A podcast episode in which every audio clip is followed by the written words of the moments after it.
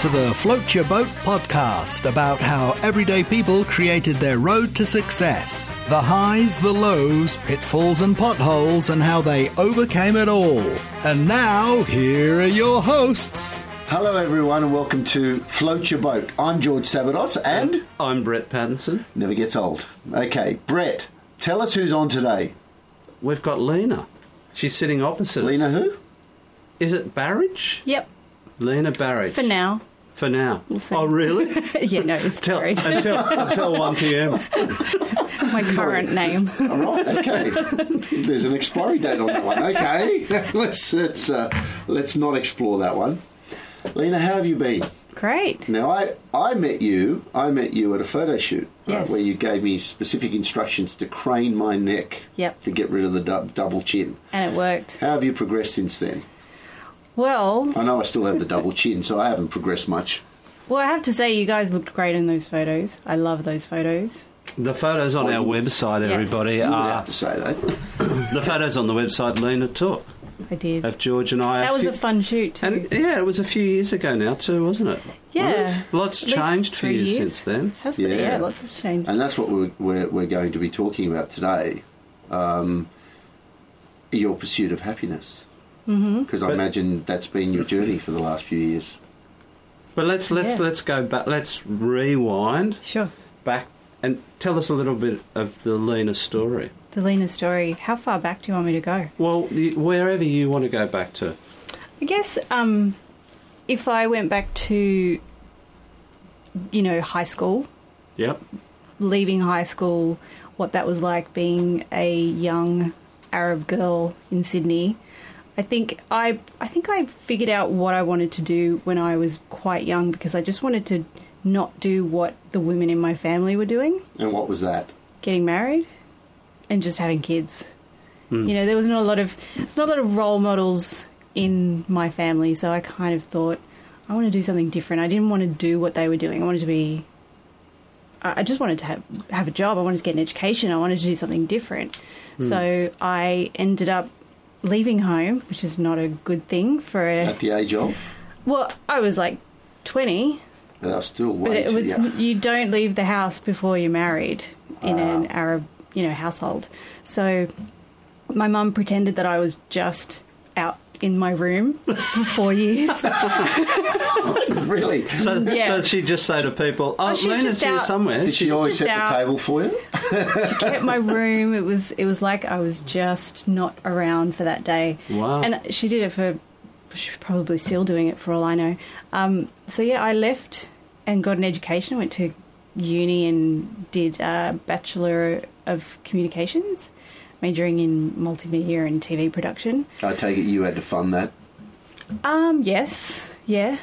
So good. So Yeah. let's. I'm I'm interested in. So whereabouts in Sydney? Did you grow up in Sydney? Grew up in Sydney. Grew up out west. Yeah, and Uh, Greystanes, and growing Yeah. up and growing up as an Arab girl, as you put it, um, Muslim Arab girl. Muslim Yeah. Arab girl. You didn't notice because my burka's getting dry cleaned. she, she got wet outside. so she dropped into the dry cleaners before she You came. didn't, you didn't wear your bikini. Oh, I'd like Are you wearing one? burqa. Oh. I always wear mine. No, he use, he wears a mankini. No, I'm just interested because I know when I grew up, which was way before you, it, for any ethnic kids in our area, it was tough. Oh, yeah, So I really actually tough. always wonder now where those kids are and whether Yeah. when they were growing up was miserable for them or whether it was happy It's for them. miserable absolutely miserable it's awful hmm. i i can't really say i had a great childhood it was pretty it was hard it was confronting you you don't fit in anywhere. You don't fit in with your family because you want to be different to them. You don't really fit in with the community because you look different to them. Hmm. Um, and all i wanted to do was just be like them. You just hmm. want to be like everybody else. You want to fit in. You and there's a lot of shame involved with hmm. growing up like that especially if you're born here first generation excuse me first generation born here. Parents are you know they've come here for a reason they're not coming here because it was a stop on a holiday. They've come here because they're leaving something that's not ideal from where they were. They came from Syria.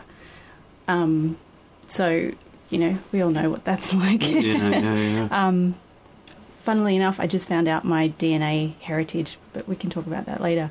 okay. Um, so yeah, it was awful. It, it, you know, everything was confronting. Everything was. Um, you don't fit in anywhere, and I think there's a lot of that now. Even hmm. you know, years later, I still see it with kids where they want to be able to be accepted by their peers. They also want to kind of fit in at home, but they don't. The parents want to hold on to the culture that they brought, hmm. and the kids sort of just want to be Yep. accepted hmm. you know, and they want to please their parents, but they still want to be accepted. It just doesn't work. And no one's really saying, hey, come and we'll figure this out with you. Especially back in the 70s, 80s, um, when I was, you know, in school, no one did that. I think I was the only, you know, Arab kid in the school. There was no one really saying, hey, you're going to be happy about that tan one day. you know? and you had a couple of extra hurdles. Um, I mean, I'm first generation Greek Australian. Yeah. Um, and I, I certainly get where you what you're saying, but you the added hurdles for you was that you were um, a, a Muslim as well, Yeah. and and you were female. Yeah. So the the fit not not being able to fit in, I get completely. It's just that you just don't think like where your parents came from No. because you're not that person. Because you grew up here, you don't know that place. I don't know anything about But the Syria. expectation is that you continue on to Exactly. with the culture and the heritage. And I always found it fascinating, if I could just share, that the Greeks that came to Australia were in a time warp. They stopped developing. Yeah. Whereas every time I went back to Greece, they were living in the modern world. They Yeah. were in the 20th They were just like the people here. they were like everyone else here, Yeah. but the Greeks here were so ultra conservative and old fashioned. They even listened to music from the 40s and 50s, who the which the Greeks in Greece don't listen to. Yeah. They don't.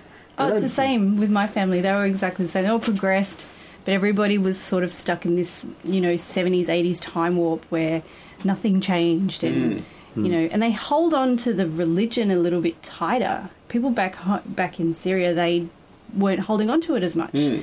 They were, uh, you know, they were accepting change. Mm. I I give you an example. This is this is a, a really good example of what it's like to be a kid. So kindergarten, first year of kindergarten. I've never heard of Christmas. No one talks about Christmas. I don't know what that is. And then kids are like, Santa's coming, and I was like, Santa, and you get presents. And then Christmas comes around, I get nothing. I'm like, Zip. what? Where Was I a Santa? bad kid? Who is this Santa He dude? missed- He missed my house. Well, it was like it didn't make sense, and no one explained it to me. Hmm. And that that there's this real like we didn't have the kind of media that we have, or the internet or social media. Hmm. We didn't hmm. have phones then. We just had hmm. the one that hung on the wall. Hmm. It was just such a different time. So it it was a struggle, and I looked around me, and all the people that I saw were not people that I wanted to be.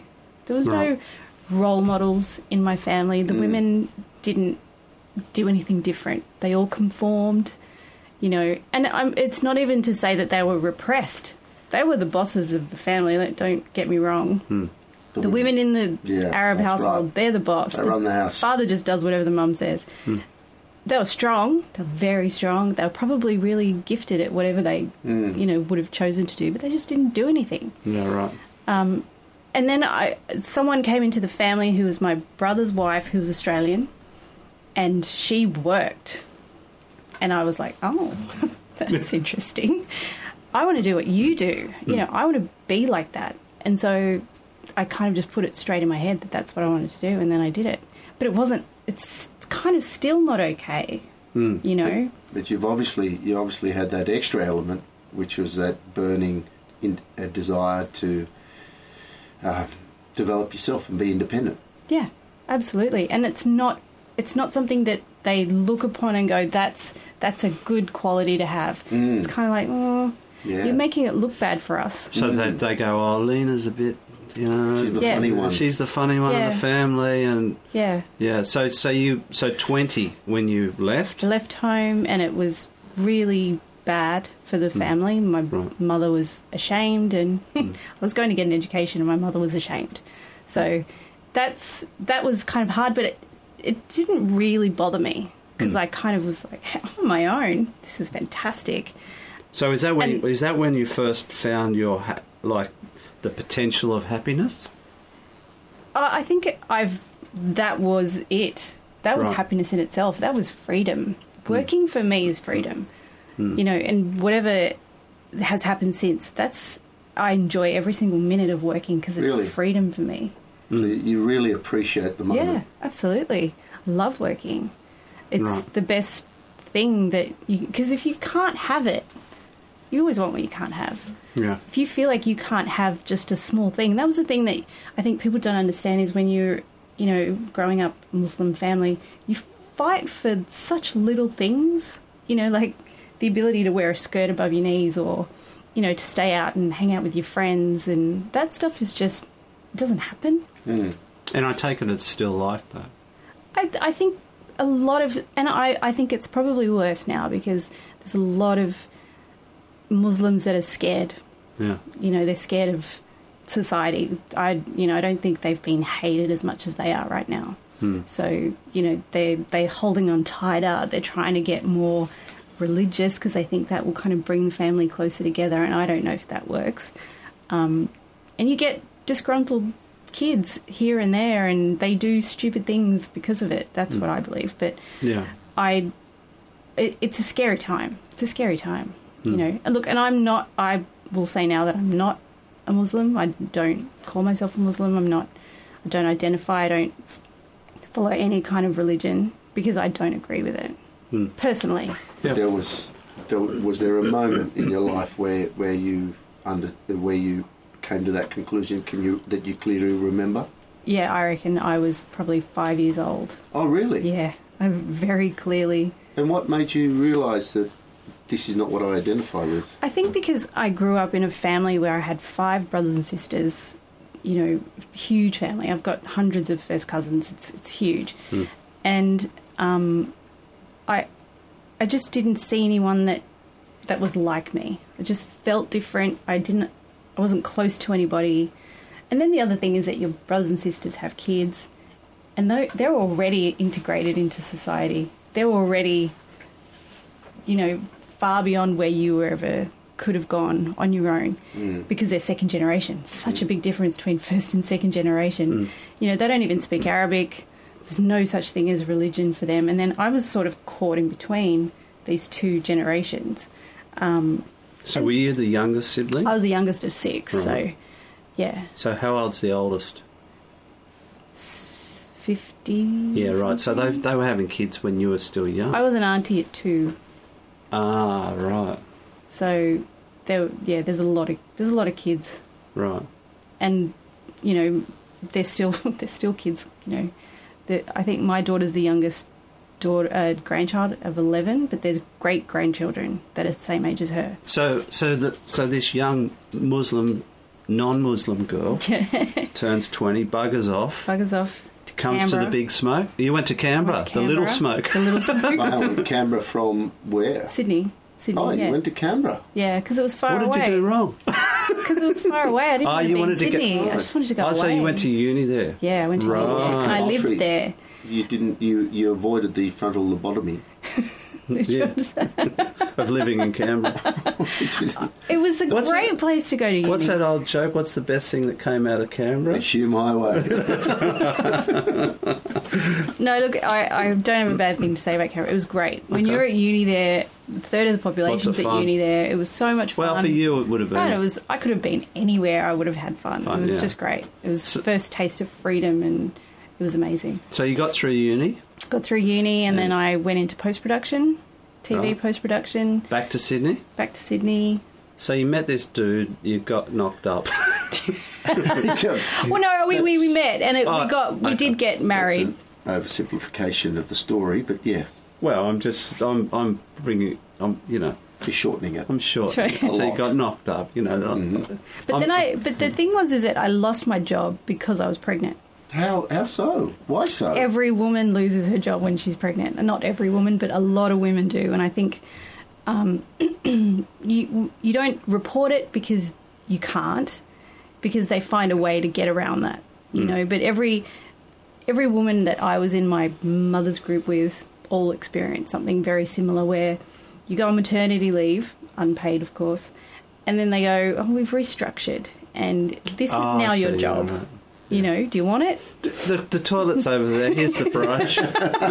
Yeah, Enjoy. Slightly different job description. yeah. yes. Did that come as a surprise to you? After yeah, absolutely. the I five good years that you put in yeah, I had a I had a great relationship with that company. They were like family, and it was just a shock. I was kind of heartbroken that it got to that. Um, but then I thought that was when I decided that I think maybe business, starting something for my own of my own, would be where I wanted to be, and I think that's where the businesses started. And was that photography to start with? Well, no, we had a design business first because we needed to make money. So we were working like all hours of the day because I didn't have a job and I was, you know, had the baby and I didn't want to go back to a job. And my husband was pretty good. He supported that decision and we did work really hard. He and worked. he was a designer as well. He was a he? designer, Okay. so I would manage the business side of it, and he would do the jobs if they came through. Um, and then I discovered photography, the passion, which was photography, and then I started the photography business. And that's one way to kill a passion. I've got to say, you had a funky place. Yeah, he, your he did was- well. Oh, me? Yeah. Your place. Oh, Your yeah, no, it was in St. great. Peters. It was funky. It was upmarket. It looked chic. It looked, you know, It was fun. swank. You looked like you knew what you were doing. I, She I look, did. I She did. knew what she I, was I doing. still think that I'm really good at what I did, hmm. and I still do it every now and then. But Here's you the lost your thing: mojo. I didn't like the business of taking photos.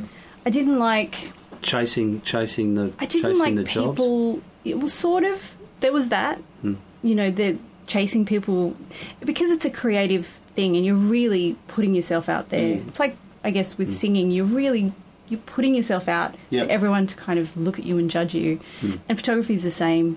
I, I f- I always say that when I'm shooting, I'm more myself than any other time. That is where I am absolutely me.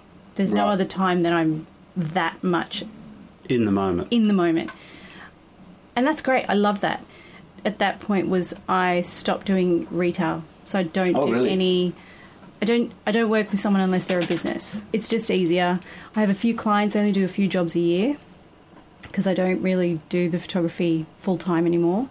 And then I got my passion back, which was doing photography for people who appreciate it. So That's and I do the um, I do the uh, charity work. I was going to bring that up because Yeah. I remember I was. Um, I thought it was an amazing thing that you were doing back when we first met.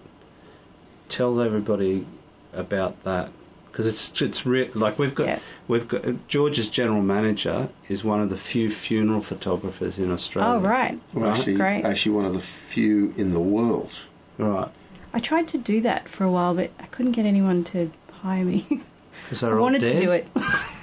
Sorry, Yeah. I shouldn't make make light Great of it. subject matter. They'd never move. Yeah. God, he was a bit of a stiff. God, it's terrible. But he, So- yeah. yeah. Well, a couple of years ago, uh, I don't know how many years ago, I met someone who was involved with Heartfelt, and they're an organisation that take photos of stillborns or kids that are Oh wow. dying or you know anyone it, there's up to 16 years old. So yeah so we, we shoot stillborns um, children who are dying. Uh, usually it's in a hospital sometimes it's in a home but um, i kind of really liked it. So I, I don't do it as much anymore. I only do a couple a year a couple you know two or three four a year. Um, but it's great it's it's such a great thing to do. And that's completely free. Those people appreciate my photos Sounds- more than anybody in the world. heartbreaking. it's amazing though. It's amazing to be in that space where you've got a family who are just experiencing nothing but pure raw emotion. It's pure love. There's nothing in there except pure love. There's no there's no it's like a vacuum. You can't you can't feel negativity in that space. It really is just love um, and it's amazing it's just that's my favorite work that's the favorite that i you know if money was never an issue that's what i do all the time Wow. Yeah, I always I, I I I don't know if I could do it. Whether I'd get to I'd be I'm not good with emotion like that. I tend It's to hard. burst into tears, being the big tough bloke I am. But Well, the reason I don't cry is because they're a mess. They're dealing with the son or daughter who's about to die or, or has just passed. And if I'm crying, they don't need to be dealing with my crap. I feel like that's disrespectful to them. So I hold it together every time. Right. I've never cried in a session. but I've that done gi- about but that 30 gives you that gives you joy uh, or Oh, happiness. absolutely, yeah. It's amazing to give something, and no one sees these photos. It's my best work. I'll say that now. It's my best work that I've ever done. No one's ever seen it except the, The people. one family that I've shot for. Um, it's raw and it's painful, and you'll cry if you see it. I cry sometimes afterwards when Hmm. I'm looking back, but it's an amazing thing to do. And those people just, uh, you know, So it's grateful. their most valuable possession to have sometimes the only photo of their child. Yeah, right. Because if they're born and they're already stillborn, That's it. that's it. You don't have time to Yeah, right. form memories. So it's amazing. It's really a great organisation. I mean, who has the presence of mind to call you in? the council worker. So the council worker will give Right. them some options. They'll say, you know, we have a service if you want, you know, they'll come and take these photos for you. A lot of them they say no. They don't want to deal with that. Hmm. And and they come they they always say the same thing, which is we don't want any photos of us. We only want photos of hands and feet. Usually because there's tubes and you know, they don't want a memory of that. Well, I always just say, look, I'm going to take photos of everything. You don't have to look at them, but I promise you, you'll you'll be glad that I did. And Mm. they all they all are happy that we, you know, no one's ever no one's ever we've never had a complaint. you know, we only have the most amazing um, feedback from the people that we we do these for. Wow. It's incredible. It's an incredible thing, and I've seen some incredible things. You know, Mm. and it changes you. It really changes you. Um, and it kind of made me realize that it, death doesn't scare me now because Right. I've seen it in action. I've seen, I've been there when they've taken the, The tubes out. tubes out, and a baby's died. You know, right in front of me, and the family's there. It's Mm. quite emotional, and Mm. but it's also really amazing. Mm. It's just the opposite of birth. Mm. So, on that. On that note, No, So- no, so- so, but- so you, Well, but yeah. now I'm kind of doing something quite different.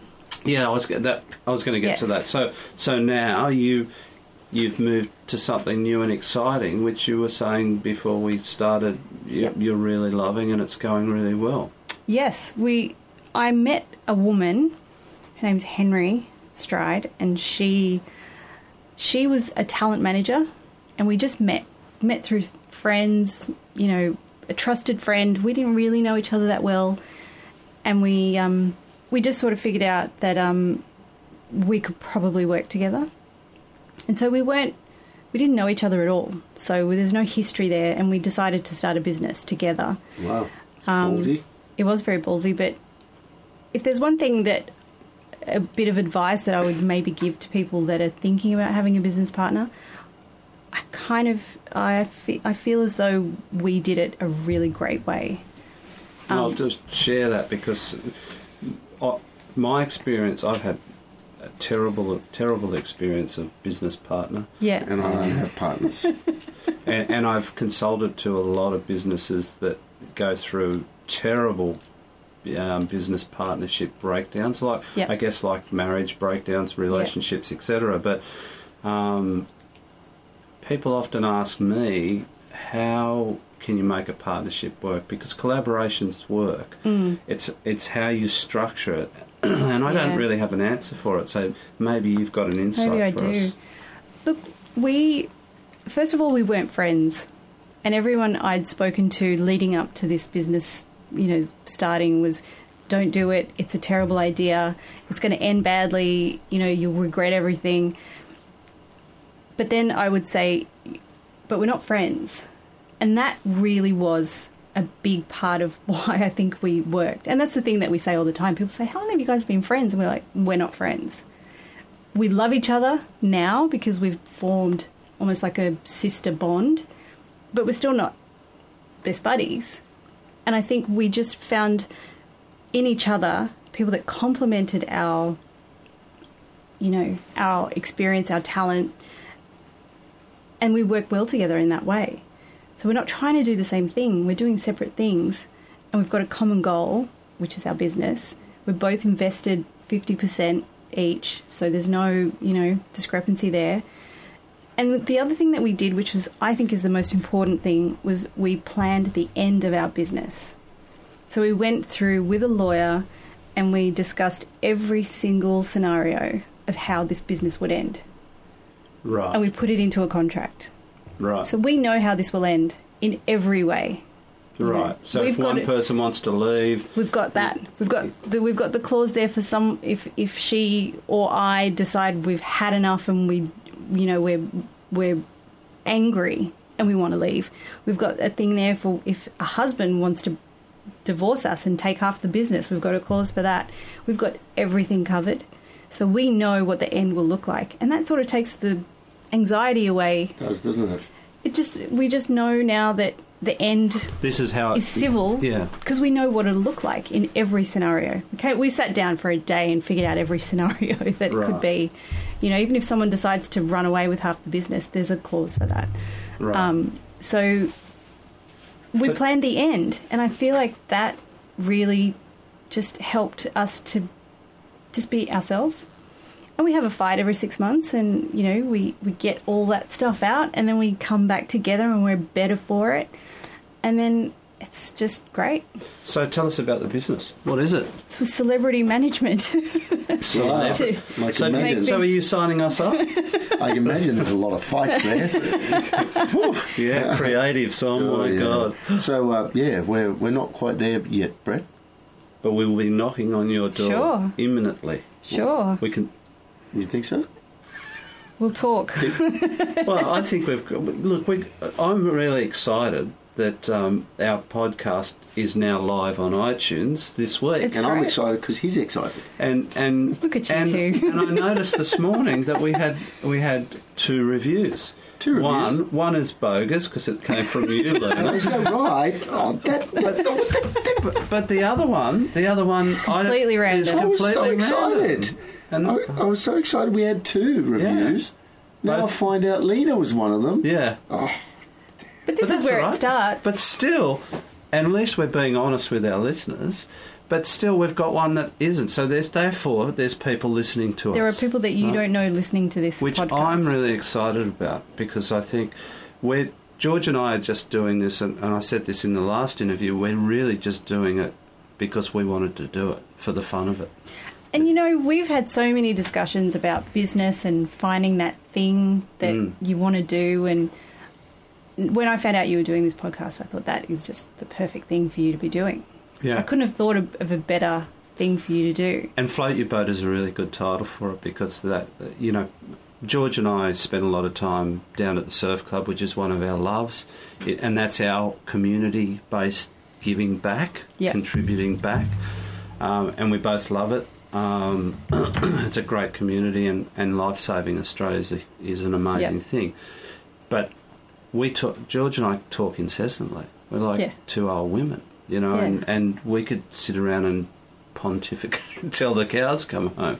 So we thought, well, let's get other Just people in that have got great stories, and and and and I'm always um, asking that question: What makes you happy? I, I, I don't usually ask people what you do for a living. What do you do for a living? I usually say, what do you like to do? What what hobbies have you got? You know, when you go to a party and everybody says, What do you do? What do you do for a Yeah. living? But it's funny how many people don't know how to answer that question. Like, what do you do for fun? They revert Yeah. back to answering, "What do you do for a living?" Yeah. Because that's all they're used to. Yeah. Yeah. No one, no what one makes you asks happy? that, You know, like you know, with there's enough, like you were saying about Syria earlier on. There's enough terrible oh, stuff Oh, yeah. going on in this world, and I'm not making light of it because it's we all have to deal with it in our Yeah. own ways. But I always say we're here for a good time, not a long time, and and so I thought George and I thought the podcast was really about a business podcast, but it's actually turning into a podcast in search of, for each person we interview, what their happy spot is and how they get there. Because, as you said in the last one, um, hopefully there's people out there that are having trouble with that, that might listen to your stuff and go, wow. She had a shit upbringing, and and, and she's happy, so I can be too. And, and, and, and along the way, we get great stories because I never knew that about your childhood. All right. Um, I, I, know, I know stuff about you, you because we, we catch up for coffee every now and then. But um, I think it's, im- it's important for people to get their stories out there. You know, we, we hear lots of interviews on podcasts and on radio and stuff, but it's usually with people that are famous, in Mm. inverted commas. I, I, I like the idea of interviewing people that aren't that famous, people behind the scenes, people that do great things out there in the community. That are, and that's important. I really would like to know what what you do in in the pursuit of happiness outside of your work. I know Yeah. your work, your photography work, was a joy for you. That it became a drag, and then now you've limited yourself to two or three gigs a year, where you've regained that that passion.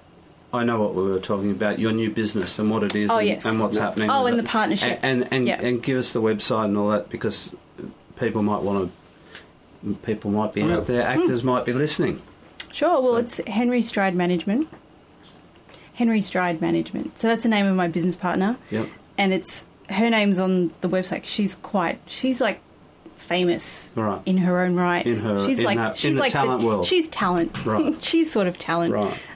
Because she knows everybody in the industry. So it was smart of us to put her name on the business. Yep. So it's called Henry Stride Management. Um, and we, at the moment, we have 10 clients. We, we went from three clients in the beginning, three or four, and now we've got 10 within a year, that's which is kind of great. It's, it's, it's a great business. I, I enjoy every minute of it. I love working with my business partner. She's in Melbourne. Yeah. I'm in Sydney. We catch up every day, you know, on the phone three or four times a day.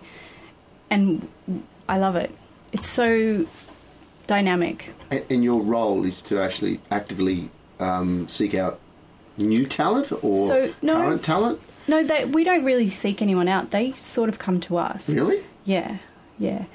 Which is good, which is great. No, I love that. That is great, but Well, we've got a really small market to work from, you well, know. well, which part? Which? I Well, mean, we, we which- look after chefs. We look after chef celebrity chefs, and we Oh, look okay. after some radio personalities. You can look at the website and see Oh, all our talent. Oh, so we fit in there, radio personalities, And I'm a podcast chef. That's right. That's right. And I'm a back of the cornflake packet chef. Yeah. It's great. It's it's very different. I still get to shoot if I need to shoot my clients or you know do their headshots or whatever hmm. you know, is required. I work on their digital strategies. We work on their TV strategies, radio um, contracts. There's a lot of contracts with Hmm. talent. Um, we work on endorsements. It's very creative. Hmm. I think this is something that people don't realize about talent management is you have to kind of make something out of nothing. Hmm. You Yeah. know, you've got someone who is great at this. How do you make them Be You know. seen. exactly? It's it's really exciting. I really love it. Okay, so so henrystridemanagement.com.au or Just dot dot com. Dot com. Yeah. So George, back to your question for Lena. What was it? well, my question was, well, what do you do with the rest of your rest of your year? I mean, you're taking two or three. You you do something that you enjoy now in photography. Are you telling me that this current role that you have in, in the management company um, lights you up and is, is pure joy from morning to night, or um, or you're doing something outside of work to pursue happiness? I don't know if I actually pursue happiness. I just think happiness comes to you when you're ready for it, and it could be three times a day. It could it couldn't ha- it may not happen for three weeks. It just happens in these little spurts every now and then where you go, I kind of feel all right right now, and that to me is sort of happy. I might do things. I mean, I like doing some really dark things. Like I love listening to true crime stories. I love darkness. I love murder and I love listening to you. I've told you these stories. I know. Oh, she's got me addicted to I, certain did, I, did you podcasts. did you start listening to that? It's Yeah. really really heavy. You thought I was a bit crazy when you heard the first one. I think that makes me happy. I love going for a walk and just listening to details of a murder. That hmm. actually makes me happy. It, I don't know why. Maybe it's my it's upbringing. I don't know. I think that's okay. I think that if that's what makes you happy, that's once again what you. uh, It's probably also got to do with you in your own space with your headphones on, Maybe. and you're It's walking. a and, genre. It's, you a, know. it's, an, it's a fascinating one too. I think um, uh, I'm, I'm fascinated by that purely because I don't understand what makes someone kill another person, and it's a curiosity of mine to I think it's. to, uh, work- to, to, to listen in on, on how they try and cover it all up. yeah, I think a lot. I think. Um, I think. I think that it's um, a very normal human thing to be inquisitive about stuff like that. Mm. Yeah. I'm listening to someone. Someone knows something at the moment. It's called, and it's it's. Um, I can't believe it. I, I go. How can they not know? Is this know a that- murder mystery? Yeah. yeah. How do they not know it was him? You know, like, but never get that. to the end of it. But could, because it it doesn't have a conclusion as such. But um, yeah, I think it's a pretty normal thing. Well, I think lots of people. I, I mean, I like reading. I like reading that that sort of stuff in books as well. But yeah. probably not as heavy as the one I listen to. the one that Lena put me onto. You, you start looking over your shoulder and stuff, and you don't do it in the dark or in, in What's, late it at night. What's it called?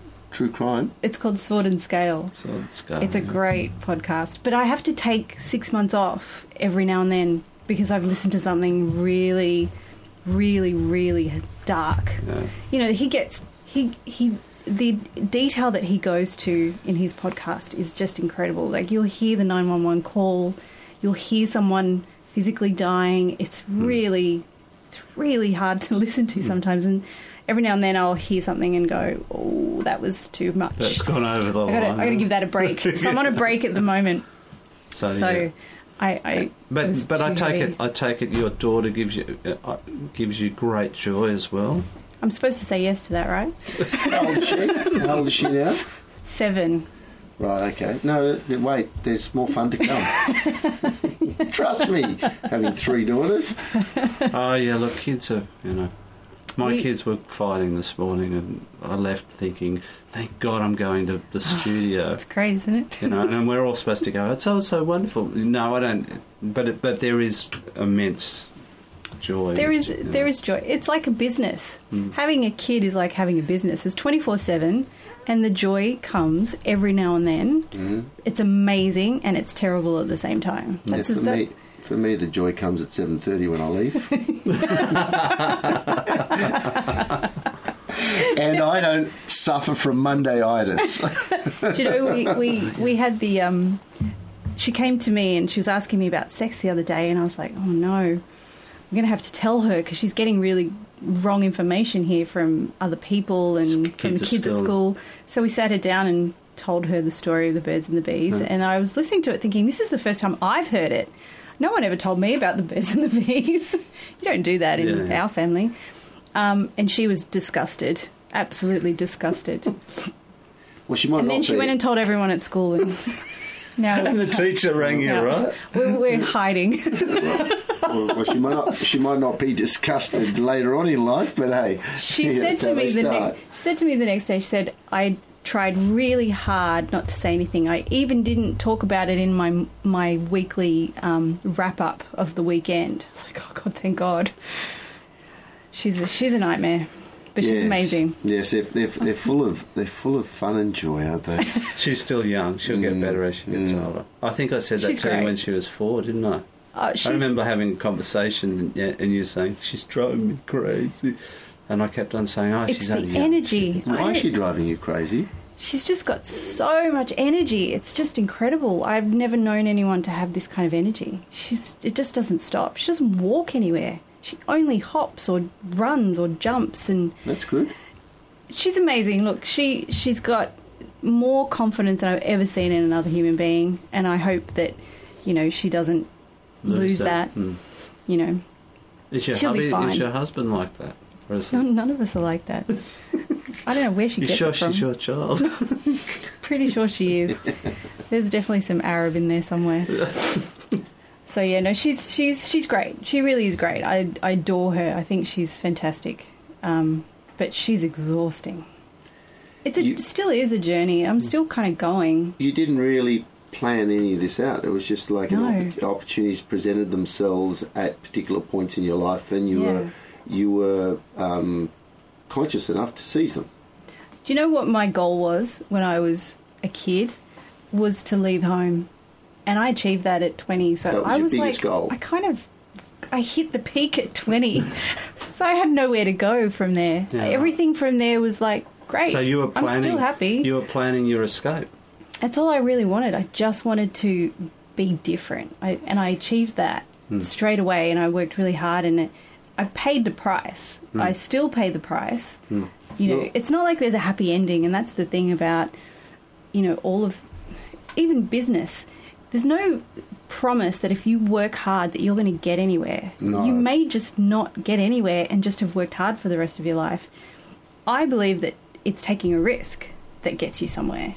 And I took a huge risk. I kind of excommunicated myself from my family, and it was a huge risk, but it paid off because I got what I wanted. I wanted that more than I wanted family. Right. Um, and I, I, I absolutely believe that anything that's ever happened to me since then has been from taking a risk. And I think that's the only time luck happens. I, I love. Let's explore that that bit a little bit more because uh, I you call it risk, I call it courage. And whenever you're trying to do something courageous, there's always a risk that Yep. something's going to go horribly wrong. Absolutely. But if you want something badly enough, Yeah. you take that risk. It's like when we first got our driver's license. As you know, young boys get their driver's license, and what they do, they put their foot down. There's always a risk you're going to get pulled over by the police, but Or having a crash or whatever. or having Yeah. a crash. But you do it because, and you, you know, you when you're courageous and you want something badly enough, you don't even think about the risk. Really, No. you just do it, well, you think and about you deal it more. with the consequences. I think you think about it more when you're older. Hmm. I didn't think about it when I was young. I, Mm. I think about it now. I think, oh, I'm about to let go of this business, which I did. I let go of the photography business and then I took a risk with another business. I thought about it a lot. Hmm. I thought a lot about how it felt to say goodbye to the photography business because it was my identity for so long. And I was like, am I a failure? Have I, is, you know, people going to look that, you know, go, well, I knew she'd never make it. All of that was in my mind. And then I kind of went, "Uh, if I don't do this, I'm always going to wonder what it could have been. So I'd rather be in that, you know, mind space than what if. Yep. You you you were prepared to take the risk, Yeah. and you were prepared to pay the price. Yeah. And you mentioned one um, price that you paid, which was no longer speaking to your family. Yeah. or uh, like- not much, yeah, like you, you chose yeah. life over your family. Um, what were the other co- uh, prices you had to pay? Some major ones in your life A for the failed pursuit. business, couple of failed businesses. hmm I think you don't really succeed in business until you failed at business because you need to know what it feels like to fail so you're not scared of it anymore. Mm. Because when you're scared of failing, I think you always hold back and you don't take those steps. You don't really put yourself out there. Failing at the photography and the design business, that really propelled me, I think. Because I was like, oh, it wasn't as bad as I thought it would be. Hmm. You know, you're in a bit of debt and you deal with that, and it's it. The anticipation of it was way worse than what it really felt like. And it's, I guess it's like playing playing a team sport for the first time. Um, you you know you run onto the field. I mean, rarely do you win first go. Yeah. You know, you have to be get familiar with the game, and then Yeah, and then over time, after some heavy losses and some draws, you, over Yeah. time you start winning. Well, and, and, if and if you've got a good team, and if you've got a good team, and Yeah. that's part of being in business, Yeah. right? That's part of making mistakes because you learn. collaboration and you know, Yeah. space for the other people in the team, making sure every you know you play. No- You're not an individual; you're a team. Yeah, Well, it looks like Lena's um, starting to win. Yeah. yeah. So Still a journey. So to finish off, you chose a particular song. Can you Yeah. tell us about that? So, Rid of Me by PJ Harvey. I was a bit worried that it was a bit too heavy. No, For no. your podcast. Heavy's It's good. not as heavy as the podcast you listen to, I'm sure. No, no, not at all. So, I f- saw PJ Harvey sing this song. It was maybe like 15, maybe 20 years ago in Sydney at a festival. And I was watching her on stage and I was in awe and absolute uh, adoration. I thought she was the most amazing thing I'd ever seen. She was wearing this amazing dress. She had high heels on and she had this guitar and she was really like rocking out. Yeah. And I was like, I'm never going to be you because I cannot sing, can't play an instrument. But I wanted what she had, which was just that power. She just had so much. She was just incredible. So that sort of shaped me in that moment. I, f- I felt like I wanted to be that kind of woman. You know, I'm, I, I don't listen to Adele. Hmm. I listen to chicks like that Yeah. because there's power there that, you know, there's pain and power that's not wrapped in It's a nice gr- little it's- box. It's very know? gritty and raw. Yeah. She's a raw. Yeah, she's a.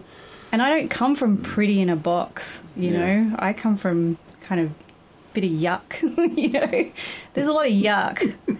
so, you know, it's nice to see women that don't fit the beautiful box. Hmm. So she's just she was great. I think there's a message there for a lot There- of young girls. Yeah. I think, uh, Lena, I'd, I'd like to thank you for coming on this show.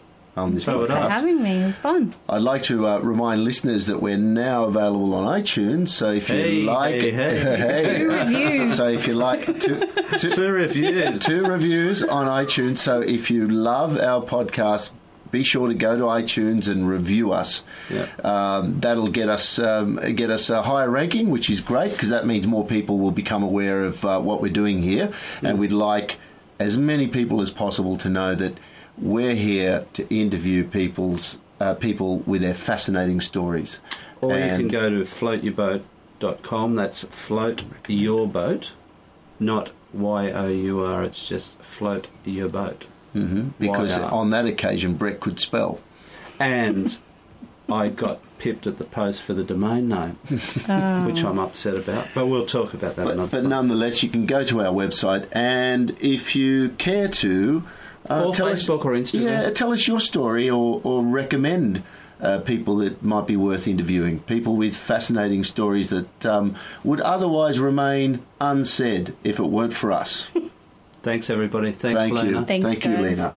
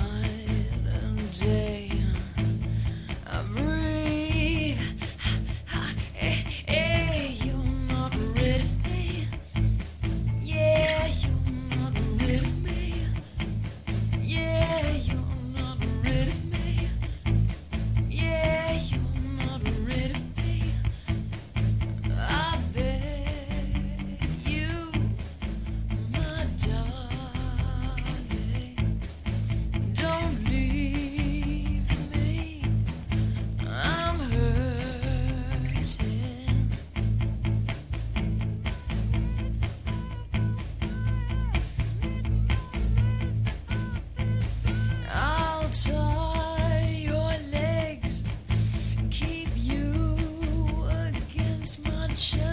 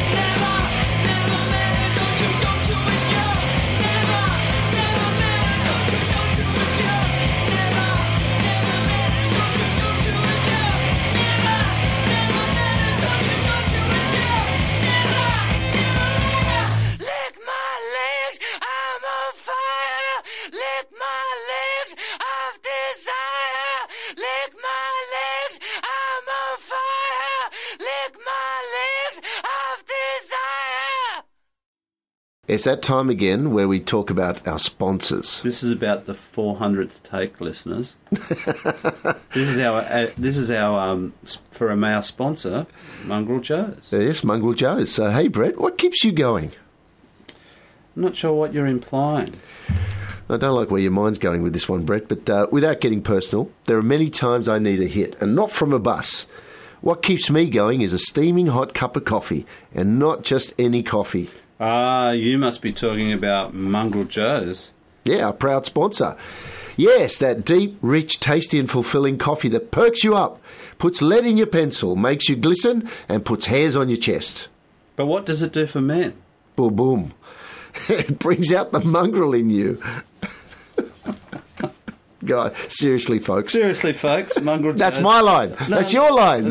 Mongrel Joe's is the best taste experience ever. It's 100% Australian, and not only is it a performance coffee, it's strong and smooth. Like me, of course, George. it's the greatest coffee on earth. The world's greatest coffee. Is it really? Yes, it is. Jump online at mongreljoes.com.au and give it a shot. Excuse the pun. No, no, no. You didn't have to say that. Well, it's you printed it on the page. You're George. on. You're on fire, Brett. I am on. We could have scratched that out. And just for our listeners to put put it put in a discount code, float your boat, and you will get a special discount on your first order. Remember that it's float your boat, one word. If you love coffee, you should try Mongrel Joe's. I'm telling you, folks. Aside from this great script that George wrote, And it was so obvious you were reading it. yes, George, it was. anyway, listeners, Mongrel Joe's, it's it's the best.